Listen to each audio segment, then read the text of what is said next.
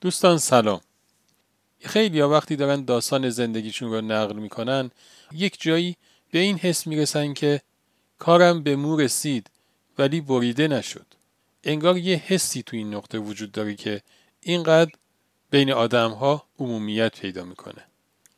داستانک یاری خداوند داستان یک زن و شوهره که از توی یک کشتی غرق شده به یه جزیره می‌رسن. روزها و ماهها توی اون جزیره زندگی می‌کنن و با سختی ها و داستانهاش می‌سازن. یه خونه ای برای خودشون می‌سازن. هر روزم می‌رفتن کنار ساحل به امید اینکه یک کشتی چیزی برسه و اونها رو از اون جزیره نجات بده. یه روز که وقت غروب از کنار ساحل داشتن برمیگشتن دیدن که خونهشون توی آتیش سوخته. دیگه واقعا بریده بودن. یه جورایی شاکی هم شده بودن. به خدا اعتراض داشتن که خدایا حالا همه داستانها به کنار خونمون رو برای چی سوزوندی؟ شب خوابیدن و صبح با صدای بوغ یک کشتی بیدار شدن. خودشون رو به ساحل رسوندن و دیدن که با رسیدن یک کشتی نجات پیدا کردن. از ناخدای کشتی پرسیدن شما از کجا فهمیدید که ما اینجاییم؟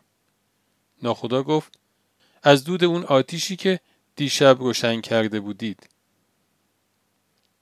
دیدید که توی فصل برداشت چطور خرمن رو باد میدن؟ با یک بار باد دادن خرمن کاه از گندم جدا نمیشه. بارهای بار باید این کار انجام بشه.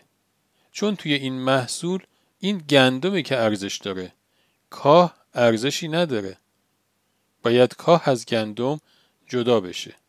و تا وقتی که کل گندم ها از هر چی کاه جدا نشه باید این باد دادن رو ادامه داد. داستان آدم هم یه جورایی همینه. خدا می‌خواد انسانها خالص بشن. از هرچی مواد افزودنی نامناسبه. از صفاتی که در شن اشرفیت انسان نیست. از هرچی شک و تردیده. از هرچی کفر و حرس و طمع و آز و هرچی صفت منفیه.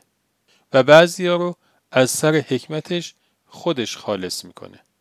یعنی یه داستانهایی سرشون میاره که زندگیشون به مو برسه و توی اون نقطه هیچ چیزی به جز خدا رو به یاد نیارن و از اونجا هر کیو که بخواد نجات میده. همونجور که توی سوره یوسف علیه السلام اومده که داستان رسولان به جایی می‌رسه که حتی اونها هم به نقطه یأس و ناامیدی می‌رسن و توی همون نقطه است که یاری ما می‌رسه و هر کیو که بخوایم نجات میدیم. خدا نگهدار